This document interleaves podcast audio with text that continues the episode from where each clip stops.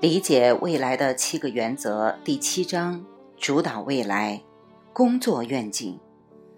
我们不仅需要教育愿景，职场也需要愿景。过去稳定的工作就是你为同一家公司工作三十年，今天你甚至不能指望能在同一行业中工作三十年。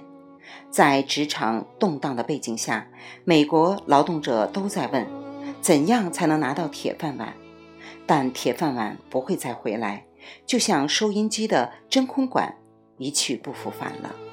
职场重视的不再是稳定性，而是适应性。要在未来的世界中茁壮成长，员工需要适应各种新工作的能力。我们目前的学校课程以后视性的方法为导向。当婴儿潮一代上高中的时候，我们的辅导员会列出潜在的职业种类。你们从中选择一个。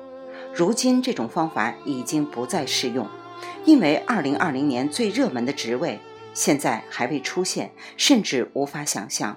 我们需要改变教育方式，我们必须教学生如何应对迅速变化的世界。职场也是如此。人们说老狗学不了新把戏，这也许是真的。幸运的是，我们不是狗。过去从学校毕业后学一门手艺或技能就能终身受用，如今时代已截然不同。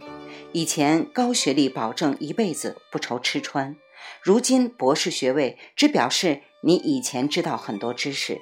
今天只追求学校教育已经不够，还必须终身学习。新加坡的国家教育政策就是终身学习。指出，不管职业发展还是个人成长，是否有能力不断学习，将决定我们能否顺应未来的变化。我们应该聪明地利用新加坡的愿景，更上一层楼，因为人的心智可以无限升级。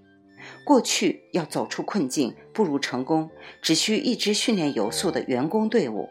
今天，一支训练有素的员工队伍也可能落得悲惨下场，还会滋生保护主义。我们需要的是能够不断重新再学习的员工。